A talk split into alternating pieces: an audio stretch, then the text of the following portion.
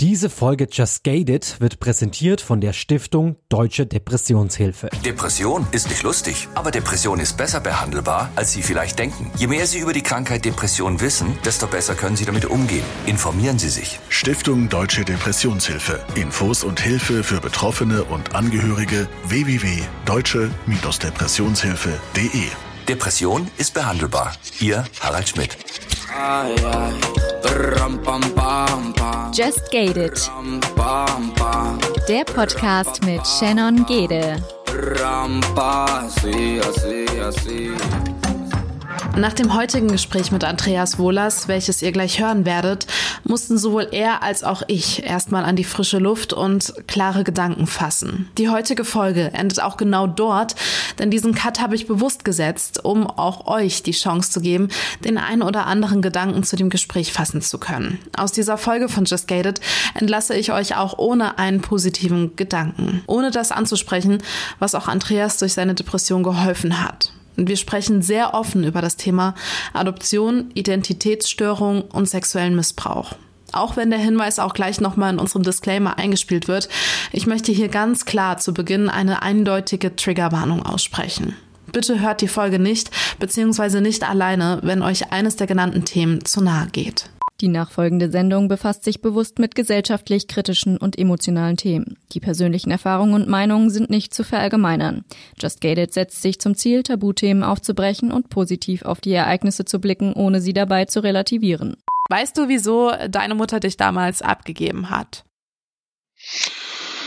Als meine Mutter mit mir schwanger war, hatte sie noch ähm, eine andere Tochter. Hm war selber gesundheitlich ähm, schwer krank und lebte in, ja, sagen wir es mal, sehr begrenzten finanziellen ähm, Umfeld. Und ähm, da das, da ich aus einem One-Night-Stand entstanden bin, ähm, hat sie mich dann nach der Geburtsadoption freigegeben. Heißt, du weißt nicht, wer dein Vater ist, oder?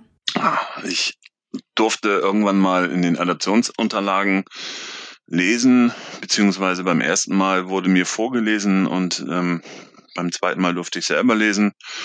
Also ich weiß, wie mein leiblicher Vater geheißen hat. Ähm, ich weiß auch, wo er gelebt hat. Ähm, das gleiche weiß ich von meiner, äh, von meiner leiblichen Mutter, weil und in den Adoptionsunterlagen sind halt ähm, auch immer die Lebensläufe von den Eltern mit abgelegt.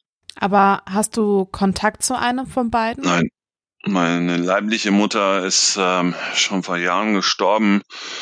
Und vom Alter her würde ich das wahrscheinlich auch von meinem leiblichen Vater, Schrägstrich Erzeuger, ähm, denken. Die Informationen auch von dem Tod von deiner Mama, ähm, wie hast du das erfahren? Übers Jugendamt. Als ich damals 18 war, bin ich zum Jugendamt und habe gesagt, ich möchte gerne meine Adoptionsakte Akte einlesen. Und da habe ich erfahren, dass meine Mutter damals an äh, Brustkrebs gestorben ist. Und deinem Vater möchtest du nicht nachgehen und erforschen, ob er noch lebt oder ist das stand irgendwann mal in Berlin vor seiner Haustür und ähm, ja, dann hat mich der Mut verlassen und dann habe ich mich umgedreht und bin gegangen. Glaubst du, er weiß, dass es dich gibt? Ja, muss er. Weil er hat mich ja auch beim zweiten Mal zur Adoption freigegeben. Also ich war ja damals, ich war ja damals einer der ersten äh, in Deutschland, der zweimal adoptiert wurde. Und ähm, es war halt damals so, dass ähm, die erste Adoption aufgelöst werden, werden musste. Und in dem Moment habe ich halt wieder den Status des leiblichen Kindes meines leiblichen Vaters angenommen und ähm, daraufhin musste er auch nochmal gefragt werden, ob er mich wieder zur Adoption freigeben würde ähm, oder ob er mich ähm, ja zurückhaben möchte. Also er hat dich bewusst ein zweites Mal weggegeben, so gesehen. Ja. Adoptionsrecht. Klären wir zunächst den Unterschied zwischen Adoption und Pflegschaft. Die Übernahme der Pflegschaft für ein Kind ist nicht mit einer Adoption gleichzusetzen. Hierbei gibt es rechtliche Unterschiede. Kommt ein Kind in eine Pflegefamilie, bleiben den leiblichen Eltern Rechte und Pflichten an dem Kind erhalten. Das Sorgerecht kann jedoch zum Teil oder in Gänze von einem Amtsvormund des Jugendamtes oder einem ehrenamtlichen Vormund übernommen werden. Wie das Sorgerecht geregelt ist, hängt damit zusammen, aus welchen Gründen das Kind in die Pflegschaft gekommen ist. Geben die leiblichen Eltern ihr Kind zur Adoption frei, geben sie alle Rechte und Pflichten, die mit einer Elternschaft verbunden sind, ab. Mit der Adoption nimmt das Kind den Nachnamen und gegebenenfalls die Nationalität der Adoptiveltern an und gilt nicht mehr als verwandt mit den leiblichen Eltern. Beratungs- und Vermittlungsstellen für Adoptionen sind das jeweilige Jugendamt, Adoptionsdienste in katholischer Trägerschaft, evangelische Adoptionsberatungsstellen und Findefuchs e.V. Diese Einrichtungen sind sowohl für leibliche Eltern, die ihr Kind zur Adoption freigeben möchten, als auch für potenzielle Adoptiveltern zuständig. Informationen und Beratungen erhält man auch bei Pro Familia. Allerdings ist dieser Verein keine Adoptionsvermittlungsstelle. Menschen, die ein Kind adoptieren möchten, die auch als BewerberInnen bezeichnet werden, werden von der jeweiligen Vermittlungsstelle auf ihre Eignung geprüft. Ein Kriterium ist zunächst das Alter. Adoptiveltern müssen mindestens 25 Jahre alt sein. Die Ausnahme sind Eheleute, denn hier darf einer von beiden jünger als 25 sein. Das Mindestalter ist in diesem Fall 21. Ein Höchstalter gibt es nicht. Allerdings ist in allen Richtlinien zu lesen, dass der Altersunterschied zwischen den Adoptiveltern und dem Adoptivkind einem natürlichen Abstand entsprechen sollte. Zudem werden bei den sogenannten BewerberInnen die folgenden Kriterien überprüft. Persönlichkeit, darunter fällt auch die Motivation, ein Kind zu adoptieren, gegebenenfalls die Stabilität der Partnerschaft, Erziehungsvorstellungen, Wohnverhältnisse, wirtschaftliche Verhältnisse und Gesundheit. Hierbei soll sichergestellt werden, dass die Adoptiveltern physisch und psychisch in der Lage sind, auch noch lange für das Kind zu sorgen. Sowohl Paare als auch Alleinstehende können Kinder adoptieren. Eheleute können jedoch nur gemeinsam adoptieren, beziehungsweise es können auch Stiefkinder adoptiert werden. Seit dem 1. Oktober 2017 gelten diese Rechte auch für gleichgeschlechtliche Paare. Das Bundesministerium für Senioren, Frauen und Jugend schreibt dazu, die Voraussetzungen für gleichgeschlechtliche Bewerberinnen und Bewerber für eine Adoption sind damit identisch mit denen für gemischtgeschlechtliche Bewerberpaare. Weißt du eigentlich vieles noch von deinem Leben vor deinem sechsten Lebensjahr? Also kannst du dich bewusst an Situationen erinnern? Wie ist das im Heim? Zu viel. Zu viel. Also äh, über Sockenzahn weiß ich natürlich nichts. Da war ich äh, sechs Monate, als ich das erste Mal zu Adoptiveltern gekommen bin, kann mich bruchstückhaft an das ein oder andere Kindergartenerlebnis erinnern. Ich kann mich an Momente auf dem Campingplatz meiner Großeltern der ersten Adoptivfamilie erinnern. Dann weiß ich, beziehungsweise dann gab es halt dieses, diesen, diesen Tag, an, an dem ich das Gefühl hatte, ähm, dass meine erste Adoptivmutter gestorben ist. Und ähm, ja, ein paar Tage später hatte sich das dann bewahrheitet, nachdem meine Großeltern und mein erster Adoptivvater mich darüber eingeweiht haben. Und das war, als ich äh, ungefähr sechs war, ja. Ich sah natürlich alle Menschen um mich herum mit, mit Tränen in den Augen und irgendwie ganz komisch. Und ich wusste, dass meine ähm, erste Adoptivmutter im Krankenhaus war. Ich habe halt immer noch so dieses Bild vor Augen, wie sie auf dem Balkon steht und mir zuwinkt. Und ähm, ja, dieses Bild will auch nicht verschwinden. Und an dem Tag äh, gab es halt einen Anruf und danach war mein Vater, mein erster Adoptivvater halt wie ausgewechselt. War sehr traurig. Ähm, dann hat er mich zu äh, Nachbarinnen gebracht, äh, die halt ähm, auch immer so mal auf mich aufgepasst hat, wenn ich nach der Schule nach Hause gekommen bin. Und ähm, ja, meine Großeltern waren halt auch nicht da und dann standen wir irgendwie unten auf dem Spielplatz und ähm, mit anderen Freunden von mir. Und denen habe ich gesagt, ich glaube, ich weiß, dass meine Mutter tot ist. Die ist bestimmt gestorben, weil alle traurig sind. Und ähm, es war irgendwie innen drinne als ähm, ja, als wenn irgendwie so eine so eine ähm, Hand sich in mein Herz legt und zudrückt. Zu dem Zeitpunkt war sie halt auch meine leibliche Mutter, also ich wusste nichts von meiner Adoption. Wann hast du das erfahren? Erst ein paar Jahre später, als als als ich nenne es mal Racheaktion meiner äh, Stiefmutter, also der Freundin meines ersten Adoptivvaters. Das musst du weiter ausführen. Wie meinst du Racheaktion? Was ist da passiert? Ja, also nachdem meine erste Adoptivmutter gestorben ist, waren wir ein paar Jahre alleine und dann irgendwann hat mein Vater angefangen, sich neue Frauen zu suchen und ähm, so dieses typische Sonntagsnachmittags ähm, zu dritt im Auto und einen Sonntagnachmittag verbringen, um dann abends zu fragen, so, ich ähm, fand die ganz nett, wie findest du sie? Ähm, und äh, ja, irgendwann hatte er halt eine gefunden, die wir irgendwie am Anfang beide gut fanden. Die hatte auch zwei Töchter und eine war jünger, eine älter und da gibt's, gab es halt viel, ähm, um das in der Kurzfassung zu belassen momentan, ähm, gab es halt viel, viel ja, Streitereien. Ähm, sie liebte ihre beiden Töchter und ähm, mochte mich von Anfang an nicht wirklich. Und ähm, irgendwann hatten wir uns wieder in der Haare und da hieß es dann nur, ja, und wenn du denkst, dass dein Vater dir hilft, dann bestimmt auch nicht, weil du bist ja sowieso nicht sein richtiges Kind. Und da kam das dann raus, dass ich adoptiert worden bin. Da bin ich schon wieder geschockt, menschlich gesehen, obwohl ich diese Frau nicht kenne. Ähm, sie hat ihn ja eigentlich dann auch vor die Wahl gestellt, ne? Ja, es war ein bisschen später dann. Ähm, da kam dann von ihr die Ansage, entweder das Kind oder sie. Also entweder ich oder sie. Und ähm, ja, er hat sich für sie entschieden und gegen mich. Und dann war ich, bin ich von der Schule aus abgeholt worden vom Jugendamt. Dann sind wir hier in den Bürgerpark gefahren. Das ist so ein großer Park hier in Bremen. Und ähm, dann bin ich mit meinem zuständigen Jugendamtsmitarbeiter, äh, ich weiß nicht, eine halbe Stunde oder sowas spazieren gegangen. Und dabei hat er mir dann versucht, vorsichtig zu erklären, dass ich nicht wieder nach Hause komme, weil mein Papa mich nicht mehr haben möchte. Wie war die Bindung zu deinem Papa davor und wie war sie, was waren die Gedanken, als du das erfahren hast? Also unsere Bindung war eigentlich immer ganz gut. Ich hatte ja sonst keine wirkliche Bezugsperson, außer meine Großeltern und ähm, meine ähm, Hausaufgaben-Nachbarin. Äh, Hausaufgaben-Omi habe ich sie immer genannt. Ähm, vielleicht noch meine Tütüt-Oma. Ähm, das war seine Mutter. Ähm,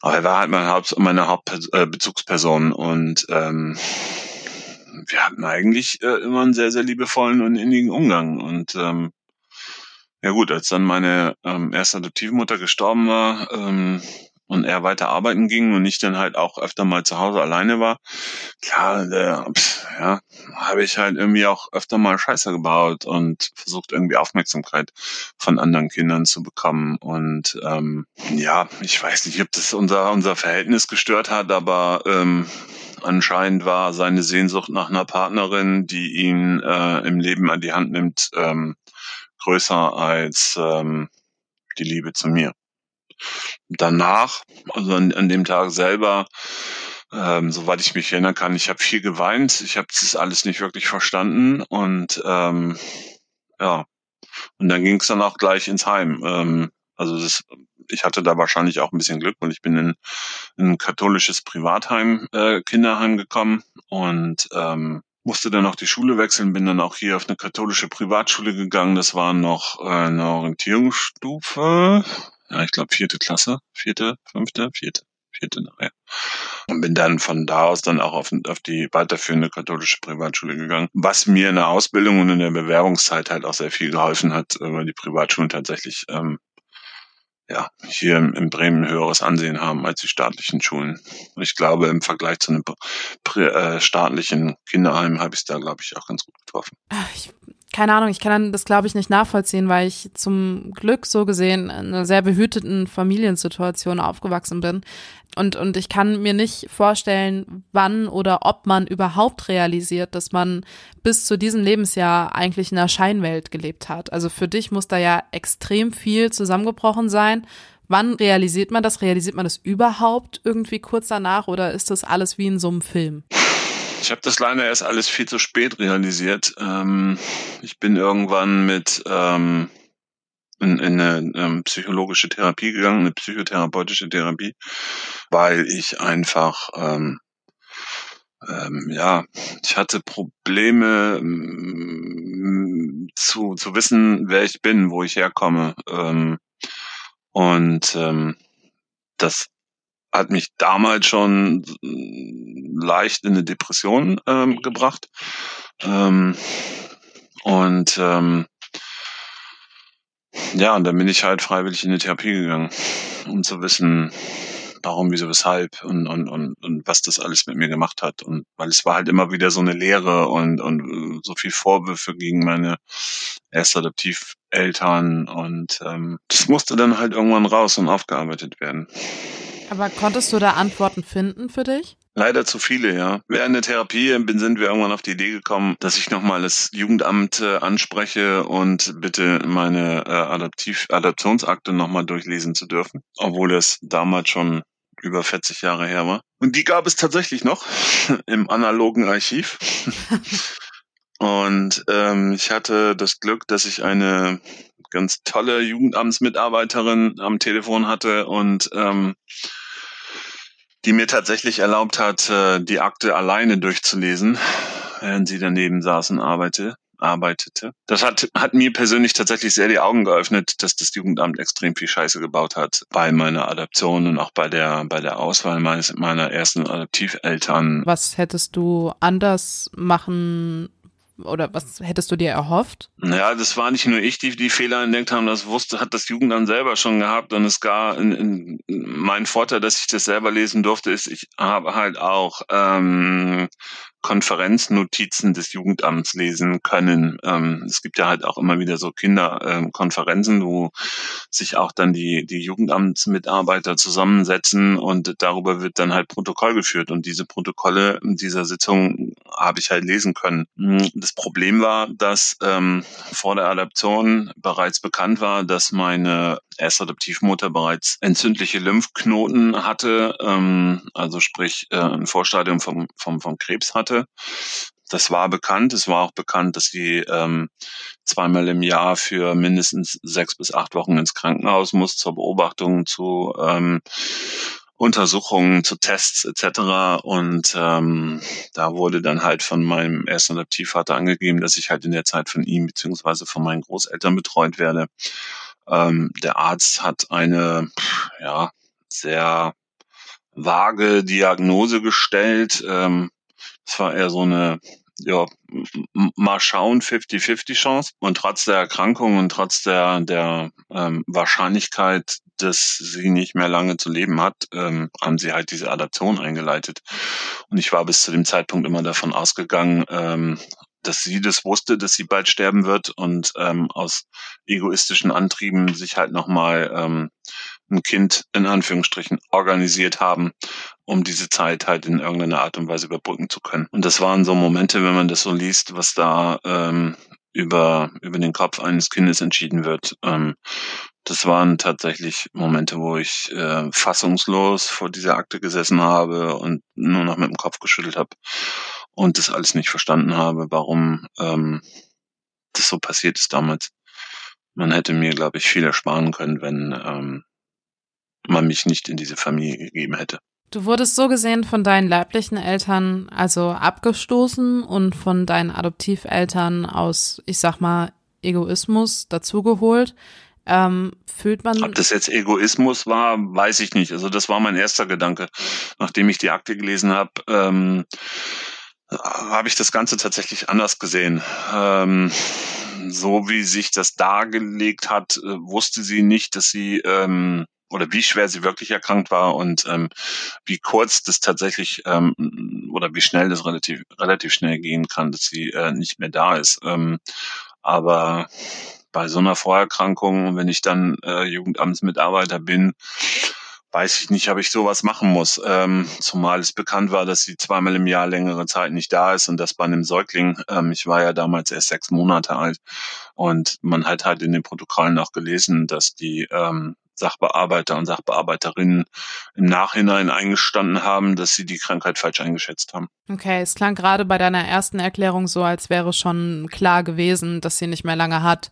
Ähm, aber ja, das, das, war mein Gedanke immer, mhm. immer wieder. Okay. Ähm, und dann bin, bin ich ganz, ganz lange ähm, mit, mit schwanger gegangen. Dass es mein Gedanke war, mein Eindruck war, ähm, dass sie aus egoistischen Gründen gehandelt haben. Aber nachdem ich die Akte gelesen habe, wusste ich, dass das halt nicht so war. Und das hat für mich halt auch relativ viel in meinem Leben ähm, für mich äh, geändert. Ähm, alleine was die Gedanken angeht, was die Einstellungen anging ähm, und die Gedanken halt auch an meine erste Adoptivmutter. Ja, das glaube ich extrem, weil der erste Gedanke, den ich auch mit diesem Egoismus quasi hatte, war, okay, krass, äh, du wurdest von allen abgestoßen und so gesehen nur genutzt. Ähm, da hat man ja auch Sinnesfragen. Also was ist der Sinn von mir hier äh, und wieso will mich keiner so? Aber klar, dass vielleicht sich auch solche Gedanken dann auflösen. Ja, ob das dann trotzdem äh, nachher letztendlich doch so war, ähm, dass dann ein Stück weit Egoismus dabei war, äh, das mag ich tatsächlich ähm, nicht beurteilen.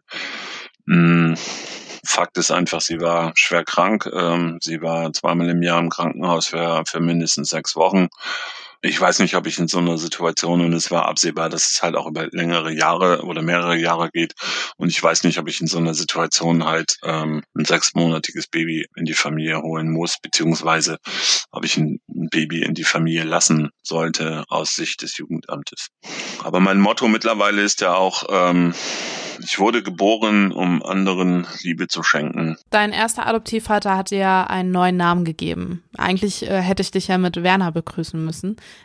Ähm, nee, ich heiße ja nicht mehr Werner. Dein Adoptivvater hat ja so gesehen für dich so ein neues Leben eigentlich geschaffen, auch mit einem neuen Namen und dir eigentlich ja versucht, einen neuen Weg zu ebnen und dann irgendwie dann doch wieder abgestoßen zu werden. Ähm, ich weiß nicht, ob ich mich jetzt zu weit herauslehne, aber hattest du auch irgendwann mal Identitätsprobleme? Durch den Namenswechsel gar nicht, auch nicht durch das Abstoßen. Also diese Identitä Identitätsprobleme, das war das Wort, was mir vorhin nicht eingefallen Aufgefallen ähm, war, danke, hm, hat mich halt tatsächlich dazu getrieben, äh, in, in die Therapie zu gehen und ähm, weil sich halt alles oder sehr vieles halt aufgestaut hatte. Und es war ja nicht nur die erste Adoptivfamilie, es gab ja noch eine zweite Adoptivfamilie. Ähm, und ähm, dazwischen gab es das Heim, dann gab es ja noch das Leben mit der Stiefmutter. Und ähm, ja, und, und das alles so, das war halt alles extrem viel. Und ähm, das war ja auch alles nicht irgendwie Sonnenschein, sondern das war ähm, teilweise mit, mit starkem psychischen Terror, mit, mit Liebesentzügen, ähm, mit, ich nenne es jetzt mal ein bisschen übertrieben, Gefangenschaft. Ähm, und ähm, ja, und irgendwann ging es halt nicht mehr. Und dann bin ich zum Therapeuten gegangen ähm, im Bereich Tiefenpsychologie. Und äh, da haben wir halt sehr viele Bilder ähm, auf, aufgearbeitet. Wobei, als wir fertig waren, in Anführungsstrichen, also nach der Zeit, nachdem die Krankenkasse das halt nicht mehr eine, eine Fortsetzung bewilligt hat, nach einer gewissen Zeit ist halt erstmal vorbei. Habe ich ihn gefragt, ob er ähm, der Meinung ist, dass er mir helfen konnte. Und ähm, die Antwort war, und er sagte, ähm, Sie sind der erste Patient, bei dem ich das nicht sagen kann. Und dann habe ich ihn angeguckt und ich sage, es ist toll. Also wenn selbst ein Profi das nicht sagen kann, wie soll ich das für mich herausfinden? Und er sagte, das Problem ist, dass ich mich über die Kindheit bis heute in Anführungsstrichen zu einem Chamäleon entwickelt habe und er zwischendurch immer mal nicht wusste, wer vor ihm sitzt. Aber da auch nochmal auf die Frage zurückzukommen, wie ist es eigentlich, im Heim zu leben? Grundsätzlich ist es eigentlich ganz cool. Ähm ja, also ich kann jetzt nur über das Heim reden, wo, wo, wo ich drinne war. Und wir hatten halt ähm, einige Nonnen als äh, Betreuerin. Wir hatten aber auch ähm, äh, zivile Betreuerin, nenne ich sie jetzt einfach mal. Das musst du dir das vorstellen wie, wie ähm, eine große Jugendherberge, wo du halt nicht nur eine Woche, sondern halt dauerhaft äh, aufeinander wohnst, lebst, ähm, gemeinsam isst. Also wir haben einen großen Essensraum gehabt. Jeder war mal mit Essendienst und mit Abwaschdienst und alles sowas ähm, dran. Ähm, ich war ganz froh, dass ich ähm, schon so früh gelernt habe, selbstständig mein Bett zu beziehen. Ähm, ja, also prinzipiell und grundsätzlich war das schon ganz schön. Ähm, aber auch dort gibt es, äh, gab, äh, oder das war halt ein Heim, was von, von ähm, ich glaube von zehn, nee, von, von sechs bis 18 ging. Mit 18 musste man aus dem Heim raus, dann kam man in eine Wohngemeinschaft. Ähm, aber halt ältere mit Jüngeren gemischt, äh, nicht unbedingt in einem Zimmer, aber halt ähm, im Heim. Und ähm, ja, da gab es dann halt auch schon so Momente, wo man ähm, auch von anderen Heimbewohnern männlicher Art auch, ähm, ich nenne es heute mal, sexuell belästigt wurde, wo bei Versammlungen dann plötzlich die Hand unterm Tisch zwischen den zwischen die Beinen wanderte ähm, und äh, Ja, ich glaube, wenn ich mich damals nicht ähm, tatsächlich vehement irgendwie dagegen gesträubt hätte, dann ähm, wäre es wahrscheinlich auch noch weitergegangen und dann auch irgendwann zu einer Vergewaltigung gekommen. Aber ähm, ja, es war halt auch alles auf Erpressensbasis. Äh, wenn du, wenn du mich nicht lässt, dann gehe ich zu den Erzieherinnen und erzähle ihnen irgendwelche Geschichten und dann bist du halt dran und dann kriegst du Strafen und dann kriegst du weniger Taschengeld und dies und das und jenes. Und ähm, ja, ich war in der Zeit äh, von neun bis zwölf ähm, in dem Heim, ja, nee, von neun bis elf. Ähm, da ist man halt noch sehr äh, empfänglich für solche Sachen. Wie hast du dich dann dagegen gewehrt? Du hast gerade gesagt, du hast dich dagegen gesträubt. Ja, ich habe mich tatsächlich ähm, ähm, körperlich entzogen. Also ich habe äh, extrem versucht, demjenigen aus dem, aus dem Weg zu gehen und ähm, habe halt immer versucht, dann halt nicht neben ihm zu sitzen, sondern woanders zu sitzen und ähm, hatte dann halt das Glück, dass er mich nicht bei den Erzieherinnen angeschwärzt hat oder irgendwelche Geschichten erzählt hat. Hast du solche Vorfälle im Heim öfter mitbekommen oder wurde darüber Nein, komplett verschwiegen? Das wurde totgeschwiegen. Also ich weiß auch nicht, ob da noch viel mehr ähm, dran involviert waren, aber es würde mich wundern, wenn ich der Einzige gewesen bin. Hattest du in der Zeit aber irgendwie, ich sag mal, beste Freunde im Heim oder entwickelt man dann da sowas in so, in so nahen wohnlichen Verhältnissen? Ja, man, man guckt natürlich so, wie man halt als Kind guckt, ne? Also man, man versucht halt irgendwie so, sich die Leute rauszusuchen, mit denen man gut klarkommt und ähm, wo man vielleicht auch Hilfe und Unterstützung kriegt. Ähm, ja, irgendwie so ein Best Buddy hatte ich schon, aber das war tatsächlich irgendwie eher so, ja, alles recht oberflächlich, weil es halt immer so dieses, immer wenn die Tür aufging, war halt so der Gedanke, okay, jetzt kommt, äh, kommt jemand, der einen von uns mitnimmt und ähm, dass dieser Druck in Anführungsstrichen des Mitgenommenwerdens, der war halt auch jeden Tag da und ob die, die kommen, einen wirklich wollen und ob die wegen dir da sind oder doch wegen dem anderen und man wurde halt auch vorher nicht wirklich darauf vorbereitet. Ähm, es waren dann irgendwann welche da und ähm, dann wurde man halt dazugeholt und dann hieß es so, die beiden suchen ein Kind und finden dich voll toll und ähm, dann wurde am Anfang halt in, in, so, in, in einem Raum im Heim halt so ein Gespräch, ähm, hat halt stattgefunden, so eine gewisse